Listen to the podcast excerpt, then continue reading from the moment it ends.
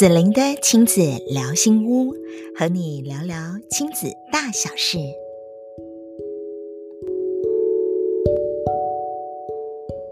Hello，各位亲爱的朋友们，大家好，欢迎你们一起来这个收听啊，我们今天的 Podcast，也就是跟我们的亲子相关。如何呢？我们在我们的亲子相处过程当中，能够有很多很多爱的和谐的关系。可是其实教养。过程当中你会发现，哎呦，要情绪和缓教养这件事情，还真的是一大挑战呢。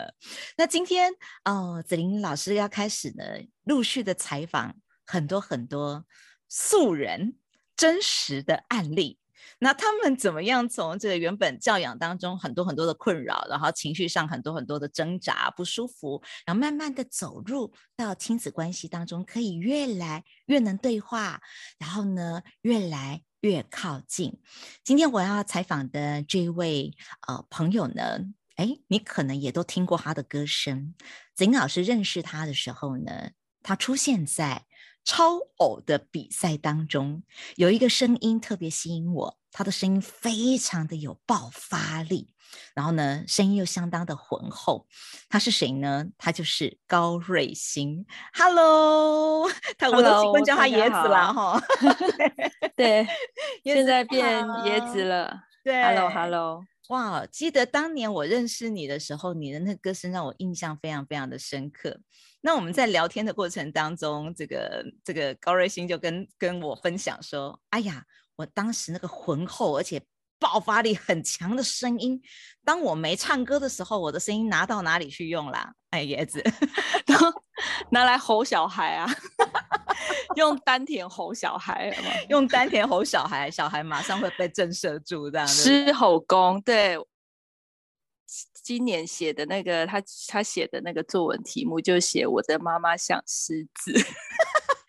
好，我要跟各位介绍一下，因为其实呢，我们的椰子她是三宝妈。好，然后你的孩子分别是几岁？几岁？几岁？呃，最小的是三岁，呃，幼稚园小班。那老二是一年级。嗯哼。老大八哎七岁啊，老大是九岁，就是国小三年级。是好，国小三年级、嗯、国小一年级，还有幼稚园，对不对？对。光是听到这样的年纪啊，各位亲爱的听众朋友，你有没有觉得，哎呦，该虚懒哦，三宝呢？很恐怖。一宝我们不一定搞得定了，更何况是三宝。对。那像你刚刚说的，你儿子 写说，我有一个狮吼功很厉害的妈妈。对。那其实为什么我会想采访你啊？有有一个很重要很重要的原因，是因为在前一阵子，子玲老师在线上开了一门陪伴妈妈们七天的旅程。那那是一个妈咪舒心的情商课。那你的故事以及你的转变，让我非常非常的惊为天人。尤其在第七天，因为我们陪伴七天嘛，那第七天我们有一个直播课。嗯、那那时候呢，叶子就跟我分享了一件事情，就是说那一天在车上。你跟孩子们，你最讨厌看到孩子们手足之间那个吵闹，然后那时候特别容易引发你的愤怒。可是那一天好像产生了一个很神奇的化学变化，你用了一些新的方法跟孩子对话。你可以稍微先叙述一下那个本来要让你暴怒起来，那个是什么样的场景呢？其实我们每次出门的时候，我的心情都很不好，因为在车子上的时候，小孩子。总是会三个小孩嘛，就会叽叽呱呱，原本是玩闹啊，然后就会变成吵架。那那一天他们又吵架了。那吵架的原因其实是因为姐姐做了不好的事情，她想要爬到前座，然后弟弟打了她，用头撞了她。那通常如果发生这种事，以前就是先吼小孩啊，吼一吼，然后就心情很不好，他们也很不好，然后就出门了。可是那一天因为上完课，我就是。我就觉得要改变自己，所以我那一天我就先忍住自己，然后先问他们发生什么事。然后问了之后呢，他们就有说出来。那弟弟就诶，姐姐自己说，而且我都没有说话，我就让他们自己说。那姐姐我就说弟弟为什么要撞你？他就说哦，因为我坐我爬到前座去。那为什么爬到前座弟弟就要撞你呢？他就自己突然说。因为他想保护我，他怕我受伤。然后那时候我的心里就是有一个非常大的震撼，好像一颗一颗原子弹这样嘣，发生什么事情了？怎么怎么会发生这种事情？然后他到底在他在说什么？我那个心里其实很是很压抑的，想说，哎，我的小孩其实他们都很清楚自己的行为，然后他们很清楚彼此对彼此的爱护照顾，啊不是假如我没有去问他的话。假如我只是吼一吼、骂一骂，然后这件事情又是这样子过去了。那这一次，这一次我就是我就不说，我让他们自己说。我没有想到说他们自己都会说出一些让我觉得很惊讶的事情，就是让我没想到他们其实是很懂事的。他们其实知道，那只是说有时候孩子真的是没有办法控制自己，他就是想玩，他就是想。他毕竟没有办法像我们大人这么这么好的自制力，但是他们真的不是故意的，是啊，呃、是。我发现你在这个过程当中，你不是什么都不讲，而是你换一个方式说。对哦，过去的你可能就是看到这种场景，就是骂下去了嘛，吼下去，先开骂，干什么嘛？对，赶快调停嘛。对，爸妈的力量马上介入了。可是你这次做的一件事情叫做，你是用询问的方式，嗯、你提问、询问，让他们回答，而不是马上帮他们下一个标签说，这样做错了，你们不可以，手足是不能这样的。就是没错，以前的制止会跑在前面嘛，那制止里面就会有骂啊，嗯、或者是觉得这样是不 OK 的。可是这一次你把那些所有的评断都先放掉，嗯，你先用了询问的方式。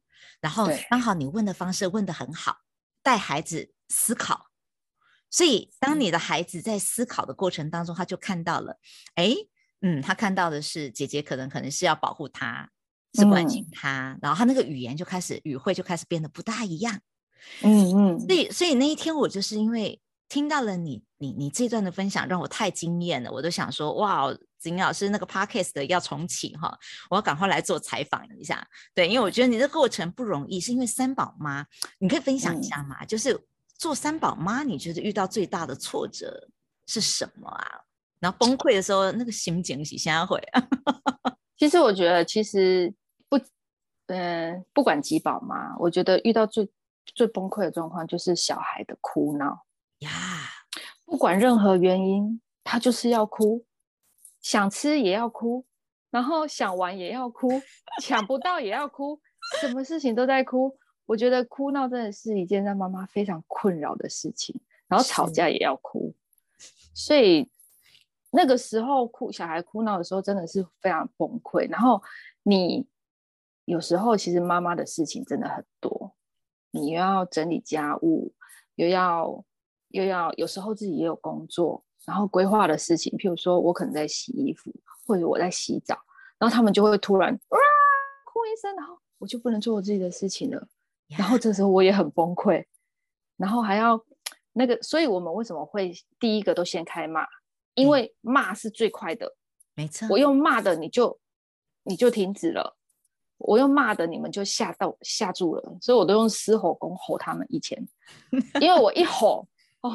我们我们楼下连我公公都听得到，在一楼，我一 吼，然后就生的爆发力都用在这里了，全部的人都听到。所以以前我在骂小孩、打小孩的时候，全家人都听得到，连街坊邻居也听得到，然后就会 对他们都听得到，然后啊，一根个的供应啊之类的。是，但我觉得很崩溃。你你你很厉害的地方是说，其实，在这样的模式里头。嗯，你不断的在找寻，从书中找寻一些答案。听说你找了很多很多书来看，嗯、对不对？没错，因为因为当妈妈的，其实我们的时间不多，而且很多妈妈有了小孩之后，你就被关在家里了，或者是关在你工作完就要赶快回家接小孩，小孩弄一弄。晚上都睡觉了，所以你很难去吸取一些资讯，你只能从书里面去找。那我就买了好多好多好多的书，什么教养的书。现在放在旁边，你要不要秀一下？看一下你我买了哪些书？这样，这这里可能只是几十分之一吧。对，哦，这么多，冰山一角，冰山一角。Okay. 好，我看那里大概十来本了。我哦，大概十来本书。为了小朋友。为了教养，为了教小孩，我把我一整面墙全部钉上书柜。以前都是空空的，现在整面墙都是书，然后有小孩的书也，也也有我的书，就是整排的，都都是为了要寻找这个答案。是，然后真的不太好找，就是文字是文字，但是如 何对你要运用真的很困难。那要要介绍这些书吗？你觉得最有用的，就是或者是说对你来说哪一本书，你觉得开启你的那个教养的新观念，你觉得还还蛮不错的？因为我好像你看，我刚刚看到你那些书里面有阿德勒系统的，好像也有萨提尔系对不对？对对对，有有阿德勒系统的。那些阿德勒系统，我相信很多不是，其实应该都有看，因为这太有名了，就是《被讨厌的勇气》啊，是是。对，那其实我一开始的时候。我都是先买小朋友的教养书，嗯，那买小朋友的教养书，买完之后，我看完我都想把他们烧掉。为什么想把他们烧掉？因为我都觉得书里面的小孩都不是我的小孩啊，他们的反应跟我的小孩的反应都不一样啊。为什么书里面的小孩可以这样，我的小孩不能这样？哎，所以你越看书越挫折。对。我真的看了很挫折，我看了我都就会多什么给帮会写写，因为好真实啊！因为我的孩子他的反应，譬如说我跟他讲那些话，但是他的反应就不是书里面那些反应，我不知道怎么接，所以那个时候看那个时候看这本书是让我也很挫折啊，挫折到说我觉得我真的走投无路，然后觉得我觉得我的人我的人哦。就是身边好多人，我因为我住在大家庭，我身边好多人，我好多小孩，可是我的内心好孤独啊！就是有我在一个美剧上看到一个台词，我听了我之后，我这眼泪都快啪掉下来了。他说：“You will feel alone, but never be alone。”那这个意思其实就是你你不你身边不孤独，因为你身边都有人，但是你的内心会感觉到。那种 alone 很孤独的感觉，嗯嗯，对，嗯、然后就觉得说，好勇敢、哦，这种这种悲伤好悲伤，我觉得 比悲伤还悲伤的故事。所以我就后来我就反反向，嗯哼，我不再去找教养书了，我去找一些心灵上的书，我就去找了一本，这是我第一次看到，我觉得我很我很。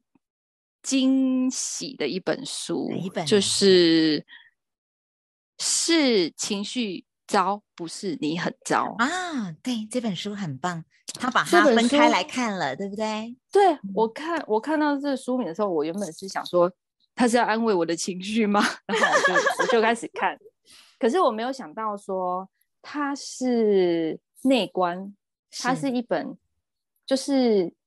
你可以利用内观，用呼吸。然后这本书，我就想到你们，就是你教的那个呼吸，就呼吸的部分。啊、对，然后它就是其实你的情绪的一些事情，你用呼吸去往内看，你不要一直往外看。对，因为你一直往外看，往外看，你解决不了问题。是，然后你把这个东西，它把方向带到自己的心里去，嗯、往内看你自己。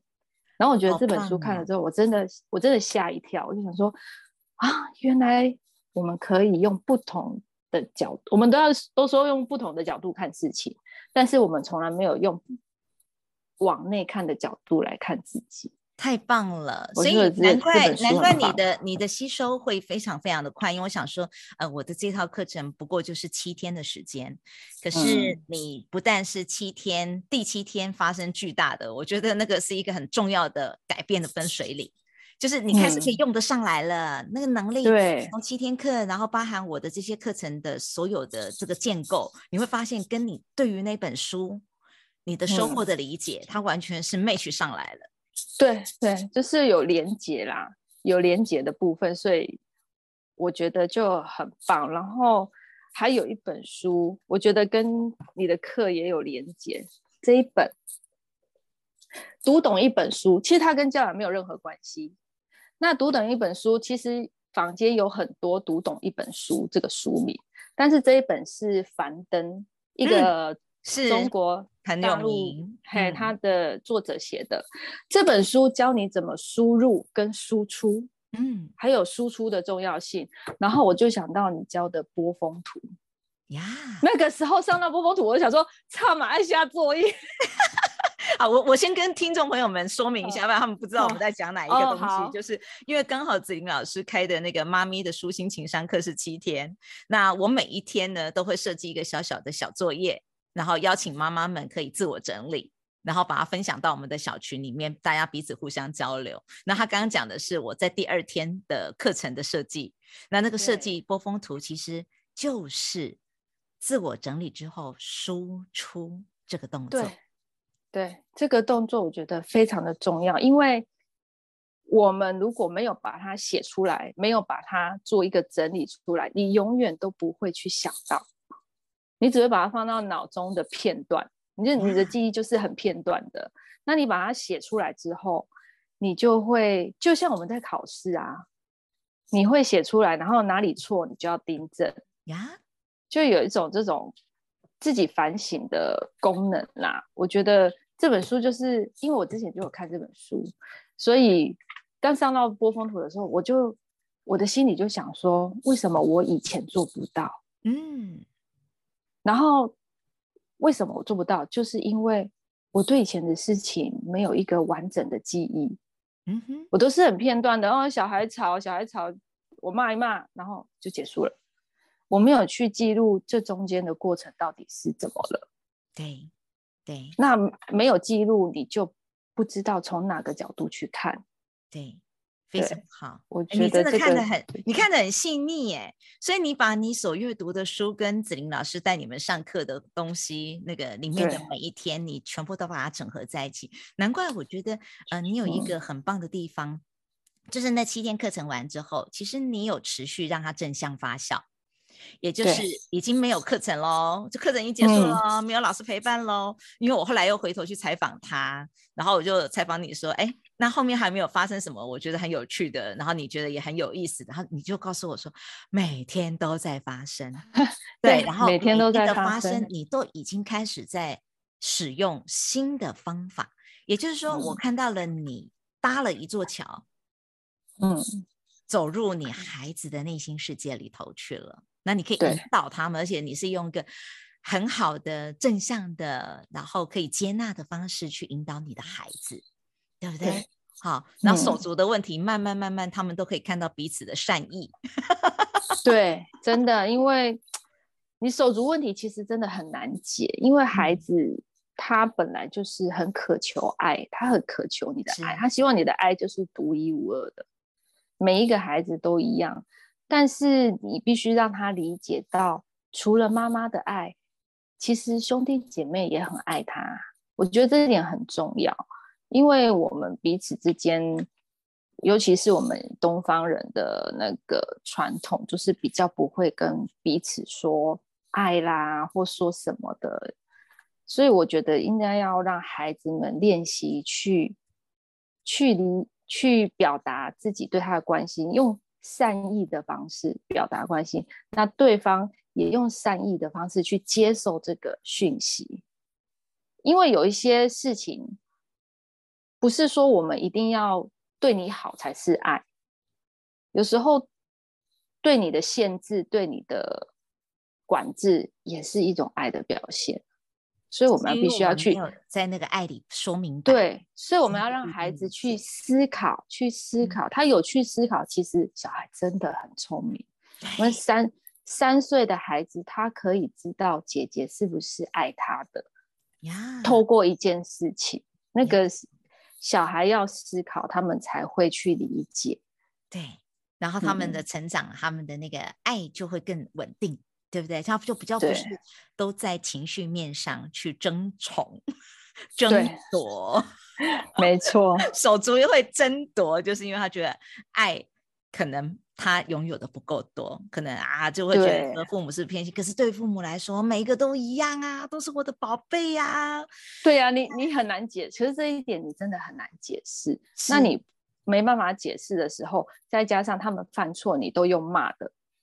因为我我有发现，我都用骂他们的，他们现在他们就会觉得我要让别人被骂来展现我能得到的爱比较多呀，所以他们就会，所以他们才会打小报告。孩子就是喜欢打小报告，因为他就是想要看到你去骂对方。嗯，但是如果今天你停止用骂的方式，你用询问的，你用说明的，用他们让他们自己说的话，他就没有这个机会用骂打小报告来比较了。对，哇，你看很棒哦。当一个妈妈能够看得懂这一些的时候，你就发现手足的问题，它就有解方了。而不是像之前，我记得你说之前的时候，你就觉得常常被他们这样子，就是反正你就骂来骂去，然后好，对啊，他会重复演出，骂完骂那个。很恐怖，对，他会重复演出，所以你可以跟我们分享一下，比如说，你看我们从这七天的嗯、呃、密集的陪伴，好，这七天妈咪的七天之旅里头，如果我们说有一个很重要的关键对你的开启，那是一把钥匙，我觉得那把钥匙是我觉得。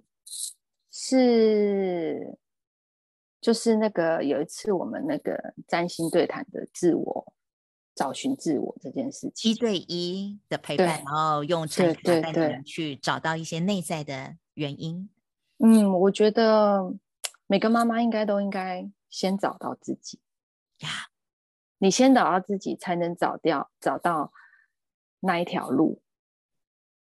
然后找到那条路，分享一下那个，如果小故事你你认为可以分享的小故事就可以了。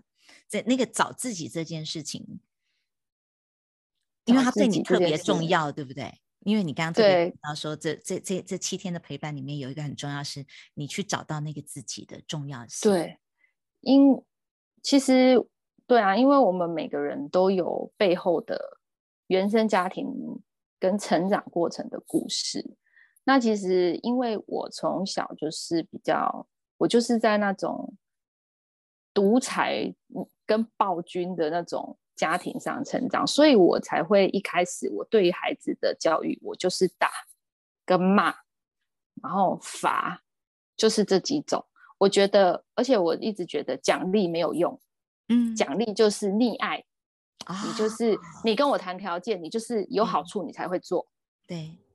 对，我就是我就是这种，我我我我会有这种心态，就是我就是要让你怕，小孩不能不怕，然后不怕就是天不怕地不怕，你就你这个妮娜的撩人气啊之类的，嗯，就是我的我从小教育就是就是是这个模式，对对，就是这样的模式。那但是可是很奇怪的是，我不想这样对我的小孩，哎，是。很奇怪哦，我我我可能是，或许现在现在坊间很多文章就是小你面对小孩的时候，其实你面对的就是自己的自己小时候呀。对，所以那种情绪是很矛盾的。就是我明明觉得啊，我小时候就是被打，我才会这么乖，怎么样的？可是我面对我小我的小孩的时候，我就很挣扎，我一定要打他们，他们才会乖吗？嗯。为什么一定要打呢？就是自己会有这种很矛盾的心情，对。然后那一次去谈了之后，我觉得我得到一个比较比较能清楚的自我，然后去进行课题分离这件事情。我觉得找寻自我之后，你就找到一条路。可以进行课题分离，我觉得课题分离还还蛮重要的。哎，我是你必须讲课题分离啊，我自己都忘记了，我也忘记了、欸，哎，我真的也忘了。反正有一天的课程，老师在跟大家分享课题分离。我就是有记得课，嗯，对对对，课题分离很重要，因为你要把课题分离了之后，你的心才不会一直纠结在那一个点上面。那我觉得妈妈很容易纠结，因为。孩子跟自己真真的是太亲近了，你真的很难很难去去分离你跟他发生的事情。有时候，其实在一个情绪的跟事件的发生的时候，你是你，他是他，他自然有他要承受的后果，那我们自然有我们要控制的事情。那我以前在还没有办法分离的时候，我就是我就是用我的情绪去压他的情绪。然后用我的暴力去阻止他的暴力，我把所有的东西都混在揽在我身混在一起，然后没有办法做到说哦好，所以现在我用提问的方式，因为我觉得我如果骂他，我就会开始说教，我一直说教，一直说教，一直说教，我根本不知道他在想什么。是我我记得以前我在跟我女儿说教的时候，她的任何一个表情都会让我很怒。嗯，因为我就会想说，你是不是，你是不是没有在听？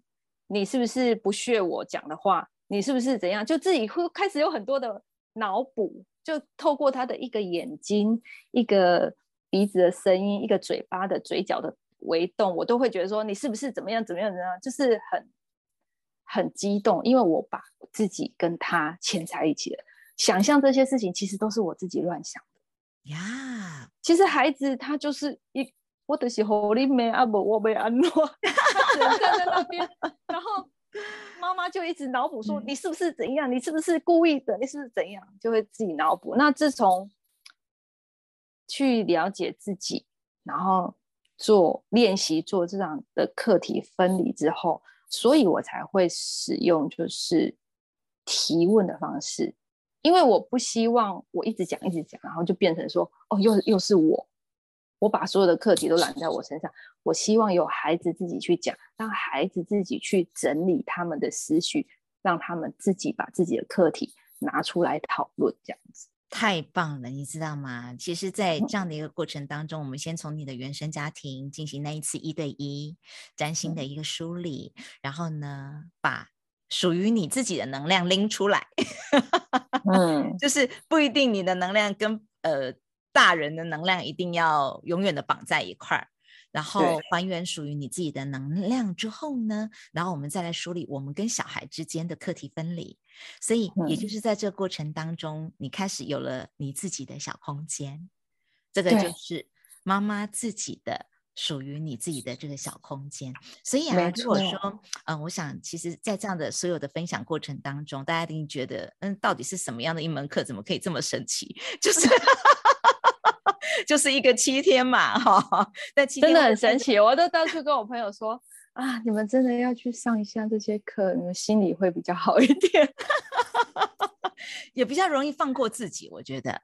要不然很多事情我们会纠结着，然后会觉得是不是我哪里做的不够，哪里做的不好？我不是一个好妈妈吗？啊，其实不是这个样子的。而我们如果都有这个机会，可以透过这样的课程，我们去梳理一下自己，然后嗯，找到一个可以让自己喘口气啊，哈。嗯，喘口气，然后有新的方法带入进来，所以最后啊，我在想邀请椰子，你可以透过你自己这样的心路历程，嗯、就是七天课程完之后，你还持续能够运用，而且它真的真实的成为你身上的力力量，你已经开始可以练习提问了。嗯、好，然 后然后我觉得这个很棒啊，然后甚至于那个你可以跟你的大女儿说，来，妈妈正在练习，你也在练习，我们一起加油，好不好？对，对我我觉得。当我听到了，其实你你在跟我分享这些事情的时候，我真的好多好多的感动。那我们把这些的感动，如果说变成一段话，嗯、然后要送给我们现在正在收听这个 podcast 的节目的妈咪们，那你啊，送上一个什么样的祝福，什么样的话呢？其实我我想到，我想送各位妈咪们一段宁静祈祷文。哦，我觉得这个祈祷文非常的棒。我想分享给大家，我没有任何信仰啦，但是我看到这个祈祷文的时候，我的心里有一个很大的，就像一块石头丢到一个湖里面，有很大很大的涟漪，很大很大的反应。那祈祷文我就跟大家分享，这是尼布尔的宁静祈祷文。他说：“请赐予我宁静，接受我无法改变的事情，请赐予我勇气。”改变我可以改变的事情，请赐予我智慧，能够分辨这两者的差异，然后来处理这些事情。太美了！你的这段话刚好我们也有另外用新的方法去诠释它，然后收录在 Fry 卡里面、嗯、啊！真的，当我们每个人都能够接受自己没有办法改变的，我们去接受它，然后我们可以去处理的是：哎，我可以。control 的，我可以去试着去做的。那那又是什么？哎、嗯，你刚刚讲的这一段宁静祈祷文，其实也是课题分离的一种。哎，对，因为我在思考这些，我在写这段字的时候，因为我有把它写下来的时候，我发现，给我宁静，请赐予我宁静，就是我们的情绪暂停法，让我们心里有宁静。然后呢，请赐予我勇气，那这个勇气就是我们的以爱对话。欸、用爱去对话，好好哦！天哪，对。然后呢，请赐予我智慧。那这个智慧就是如何分离课题。哇，你你对你这一段，天哪！我整个起鸡皮疙瘩了。天哪，真的妈妈，你怎么那么有智慧啊？就我所以，我看到这段话的时候，然后就想到我们之前一路下来，嗯、呃，就是我们一起做的这些这些方法，我就觉得啊，我的脑袋。好像通了耶，这样子的感觉。然后我我真的很谢谢你。嗯、其实透过了你这一段的这个宁静祈祷文，等于把我们这七天的课程做了一个非常非常美好的一个串联。嗯、那呃，我们把这样的一个爱的力量，这一段话语送给我们所有所有的妈咪们，好，爸比们和爸比们一起来听的，爸比们一起来感受这样的能量。都是一件非常非常美好的事情。那如果说呢，我们的朋友们，你也觉得说啊，好想要也一起，可不可以浸泡在这样的 七天之旅？他们也想来参加这样的旅程，你自己去看一下我们 Podcast 的下面的连接，你们就可以自己选择、嗯、呃适合你自己的梯次。一个月我们会有一个梯次。那这是子莹老师真的很希望能够透过这样的一个很好的方法来陪伴更多的家长，然后嗯，嗯，我们都能够更爱我们自己。然后，在这个情绪转换的有方法的过程当中，能够把这样的爱也在流向我们的孩子，然后彼此做一个交流。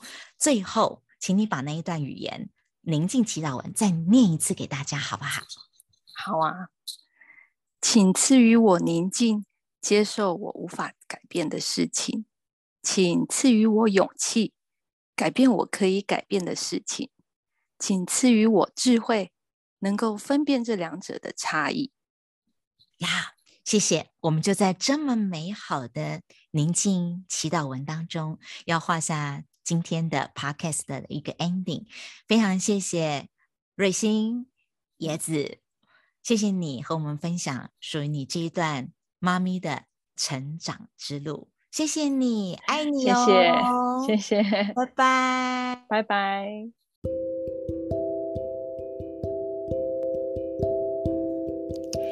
谢谢你喜欢子玲的亲子聊心屋，欢迎你订阅及给我们五星好评。